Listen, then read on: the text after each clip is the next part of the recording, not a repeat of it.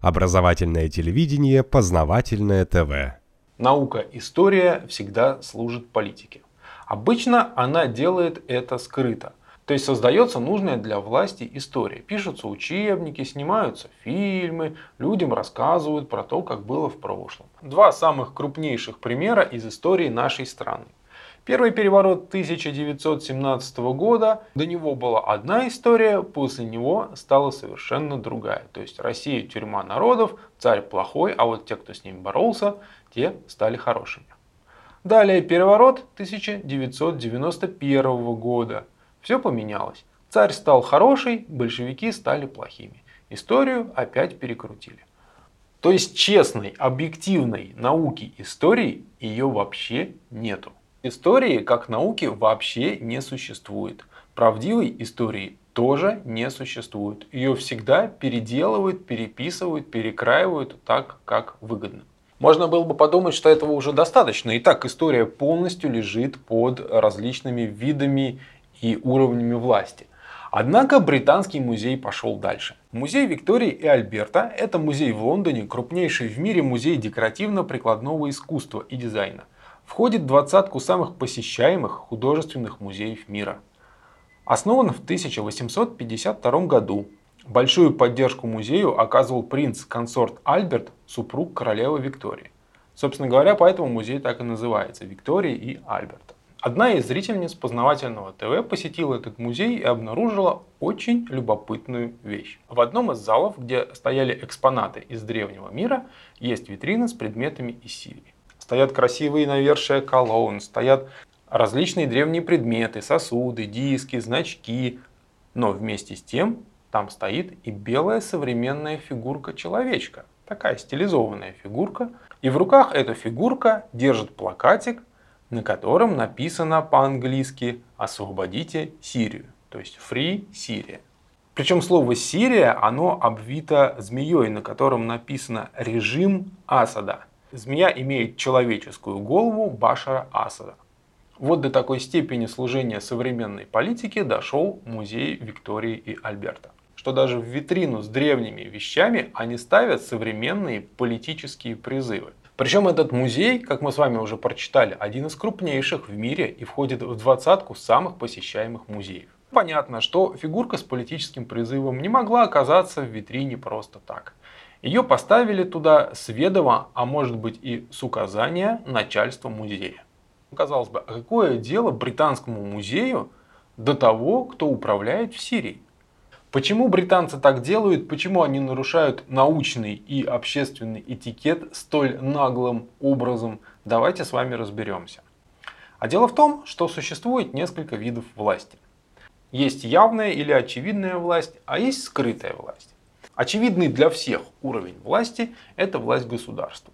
То есть государство пишет законы, у него есть целый аппарат чиновников, у него есть целый аппарат подавления, принуждения, такой как полиция, у него есть армия. Государство издает различные законы, которые все обязаны соблюдать, и если ты не слушаешься, то тебя просто-напросто накажут. То есть это прямое директивное или структурное управление. Вот приказ, выполняйте. Кто не выполнил, наказание. Но есть и другие виды власти, не столь явные и не столь заметные. Например, власть денег. Для тех, кто эти деньги рисует, они не стоят ничего. Но зато для тех, кто этими деньгами пользуется, для них деньги значат очень-очень многое. Соответственно, создавая различные положения, где за что-то платят больше, а за что-то платят меньше, можно управлять обществом. Что-то делаете дорогим, что-то делаете дешевым, люди перестают заниматься одной деятельностью и идут в другую деятельность. Другой скрытый вид управления – это, например, культура. То есть через культуру общества, через эстраду, через песни, стихи, там, литературу тоже вбрасываются определенные мысли, вбрасываются определенные посылы. Общество это все перерабатывает, усваивает и таким образом движется туда, куда нужно вот этим вот управленцам. Наука тоже вид скрытого управления. То есть то, что написано в учебниках и то, что говорят ученые, это тоже оказывает воздействие на общество. А кто же управляет всеми этими видами власти? А управление происходит с различных уровней. Один из таких уровней это, например, олигархи или какие-то клановые группировки. Большинство олигархов в нашей стране, да, собственно и в мире, имеют свое влияние на некоторые средства массовой информации. Проще говоря, эти средства массовой информации содержатся за счет денег вот этих вот олигархов. Также заинтересованы во влиянии на общество различные производственные объединения, например, промышленные корпорации. Реклама это что такое? Это же влияние на человека. Иди купи то, что мы сделали. Государство тоже влияет на общество не только прямым структурным способом, но и вот этими косвенными, бесструктурными. Но выше государств есть еще несколько уровней власти, которые влияют на всю землю. Их можно назвать хозяевами Земли, потому что на сегодняшнее время вся планета по сути принадлежит им и контролируется ими в достаточно большой степени. Причем хозяева Земли в основном используют скрытый, бесструктурный, косвенный метод управления. Они создают такие положения, такие ситуации, что все, что находится уровнями ниже, а это государство, промышленные корпорации, банковский финансовый сектор, какие-то кланы, олигархи, они делают так, как нужно вот этим вот хозяевам земли, которые находятся на самой вершине.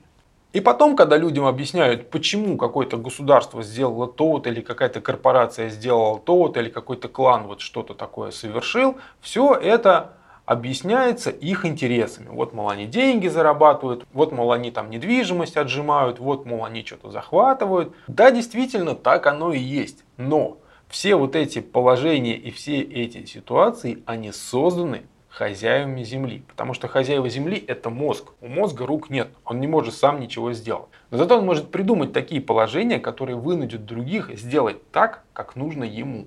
А внешне это выглядит, что кто-то там уровнем пониже действует в своих интересах. Да, действительно он действует в своих интересах. Но сама ситуация придумана и устроена для него, чтобы он так сделал. То есть хозяева Земли, они создают правила игры, по которым уже играет все человеческое общество. Если вы не видите этого глобального управления, это ваша проблема. Если вы не видите ниточек, за которые подвешены куклы в кукольном театре, это тоже ваши проблемы.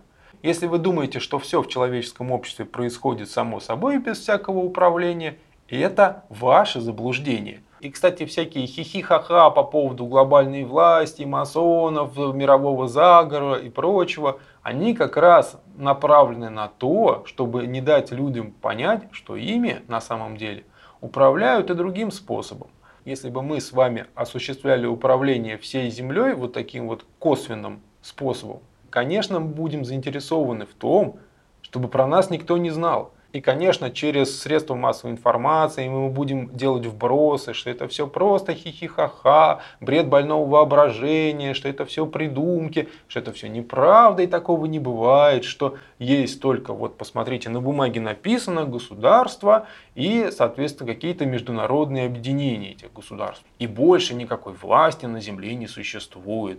А кто думает, что она есть, тот, понимаешь ли, съехал с катушек. А зачем баранам, э, в смысле людям, знать, что ими еще кто-то там тайно управляет? Пусть пребывают в блаженном неведении и идут туда, куда нужно глобальной власти. Например, на очередную мировую войну. Так вот, цель хозяев Земли – это власть над всей планетой. Изначально всеобщая глобализация и установление единого, так скажем, мирового порядка была задумана с влиянием СССР и Соединенных Штатов Америки которые на самом деле были просто двумя руками, управляемыми одним хозяином. Борьба между ними была своеобразной борьбой нанайских мальчиков.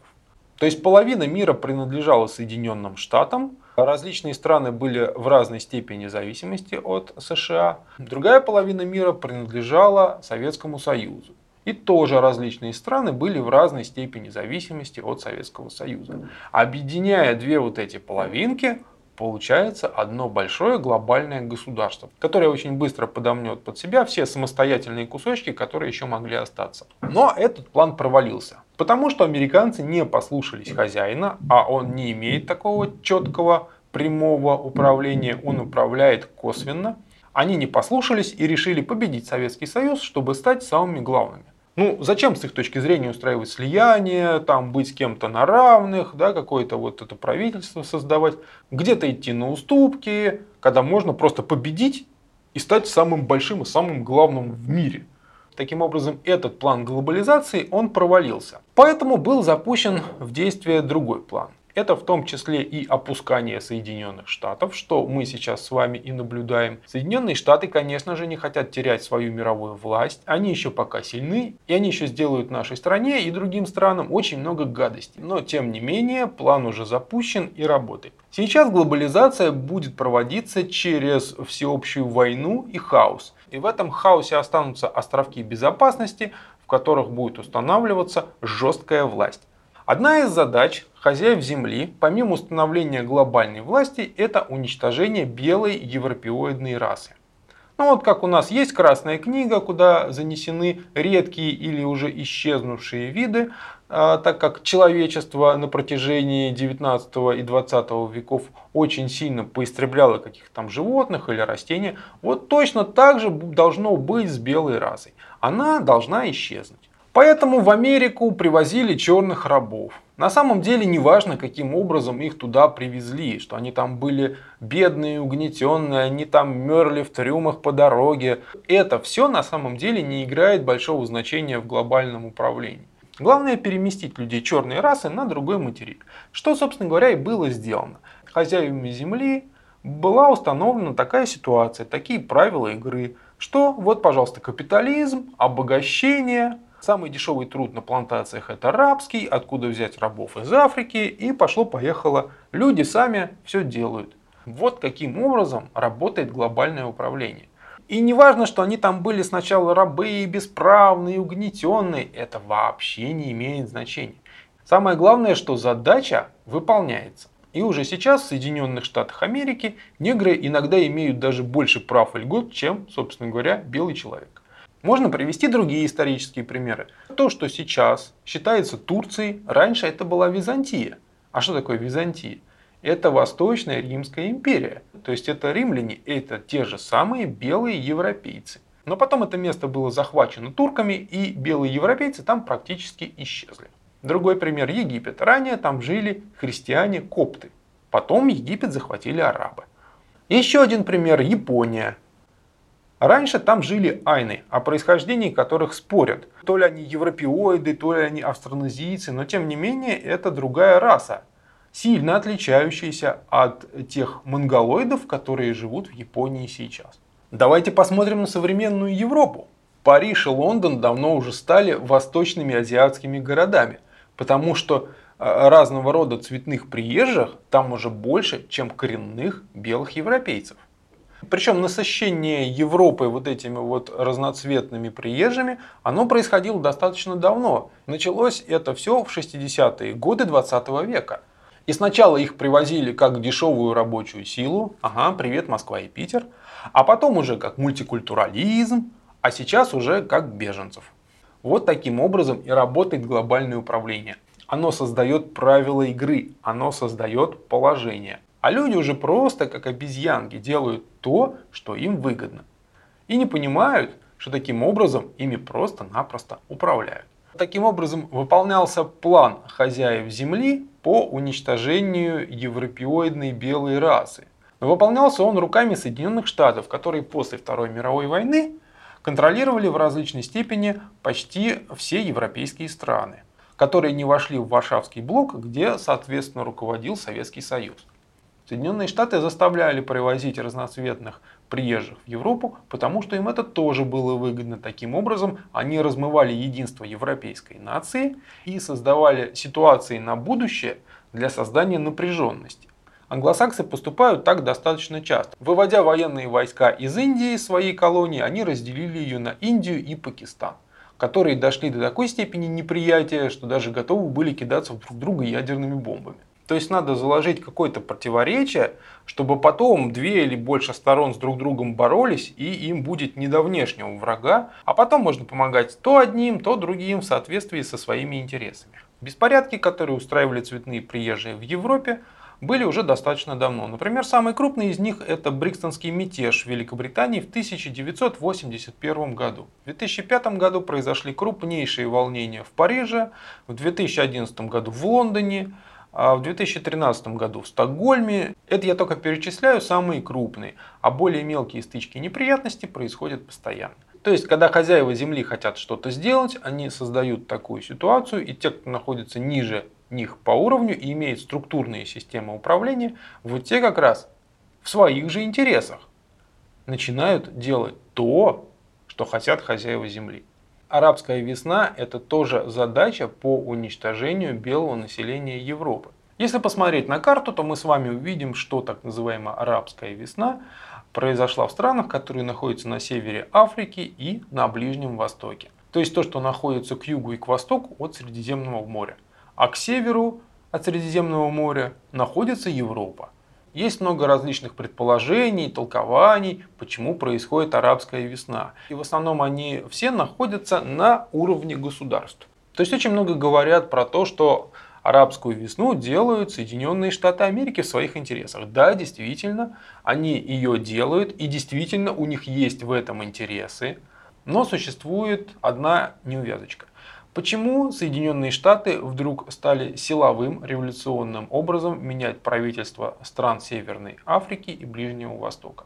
Большая часть этих стран находилась все равно под их контролем в той или иной степени. Соединенные Штаты на сегодняшний день являются самым мощным государством мира, как в военном плане, как, так в политическом и в экономическом, потому что им принадлежит в том числе и мировая резервная валюта доллар. И Соединенные Штаты достаточно легко и просто могли сместить власть в любой стране мирным путем. То есть, например, через выборы, которые они покупают с потрохами. А выборы это просто показуха и театр для избирателей. Мы с вами тоже про это попозже поговорим. То есть все можно было сделать мирно и спокойно. Однако Соединенные Штаты решили устроить в странах Северной Африки военные перевороты. Причем таким вот военным силовым путем они смещали тех правителей, которые все равно были им в какой-то степени подконтрольны. Ну, Муаммар Каддафи слегка выпендривался и шумел, но все равно он в целом слушался Запад. Платил за взорванные кем-то самолеты, давал деньги Саркози предвыборную кампанию. Свергать его переворотом не было никакой необходимости. Ливия в основном жила с доходов от продажи нефти, и отстранить Каддафи можно было с помощью экономического и политического давления. Однако был избран именно военный способ. Почему? Пока у власти в Соединенных Штатах находились именно американские кланы, а представителем такого клана является, например, президент США Джордж Буш-младший, да и Джордж Буш-старший, вот такая вот семейная традиция. Да, папа президент, сын президент. Соединенные Штаты не устраивали революции в Северной Африке. Да, они устраивали войны в других точках планеты, но в основном Соединенные Штаты под управлением своих американских кланов они действовали в своих страновых интересах и не лезли туда, куда им было не нужно. Однако потом власть в Соединенных Штатах поменялась. И вот эти американские кланы были отодвинуты от управления. Кто такие Буши, Клинтоны? Это представители американской аристократии. А кто такой Обама? А Обама это никто по сути. Президент картонка, как его называет Андрей Ильич Фурсов. Буш был республиканец, Обама демократ.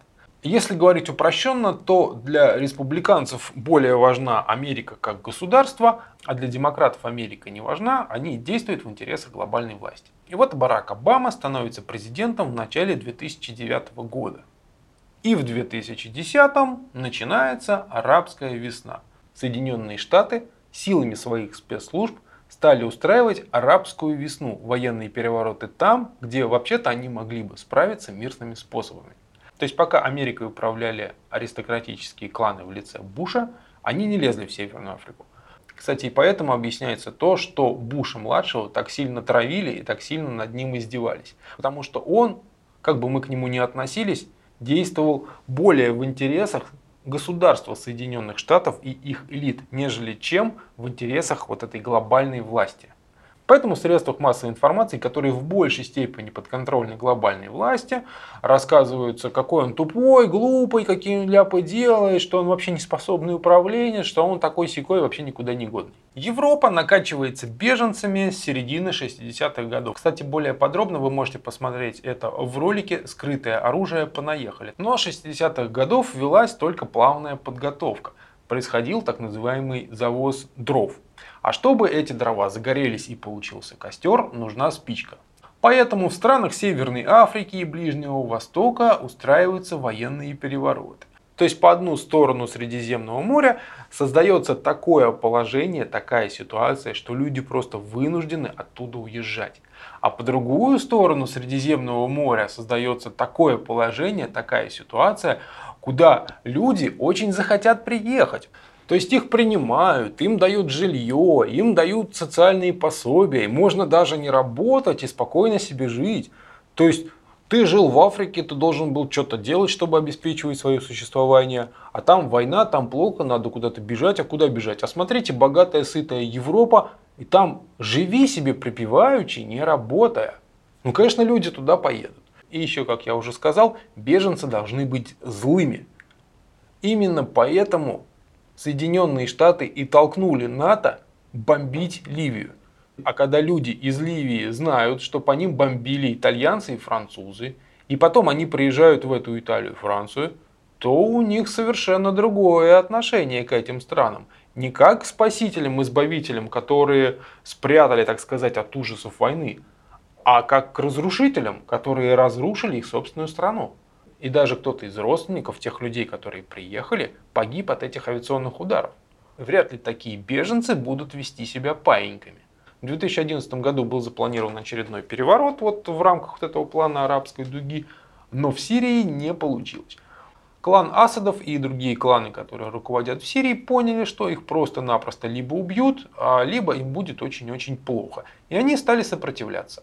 За это им устроили подставу с химическим оружием, и потом Соединенные Штаты в 2013 году приплыли в Средиземное море аж целым своим флотом, чтобы разбомбить такого сякого непослушного Башара Асада.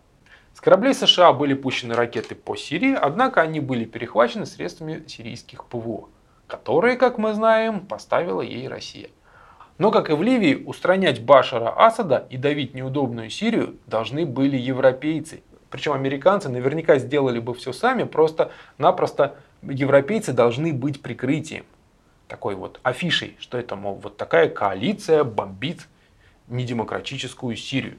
То есть, если бы Соединенные Штаты полезли воевать в одиночку, то, соответственно, потом к ним были бы какие-то претензии, требования, а, опять вот тут кого-то разбомбили, такие сякие плохие, нехорошие. А когда вот мы всей Европой, да, это значит, что вот Башар Асад действительно диктатор, если вся Европа против него. И опять-таки не забывайте, нужны злые беженцы в Европу, у которых должны были погибнуть родственники в результате европейских бомбежек.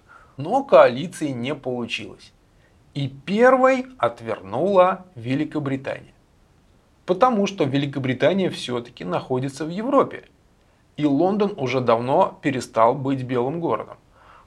И часть английской элиты прекрасно понимает, куда дует ветер и чем все это кончится. И поэтому парламент Великобритании, а точнее ее нижняя палата, это как вот у нас Государственная Дума, а у них это называется Палата общин, проголосовала против участия в войне в Сирии.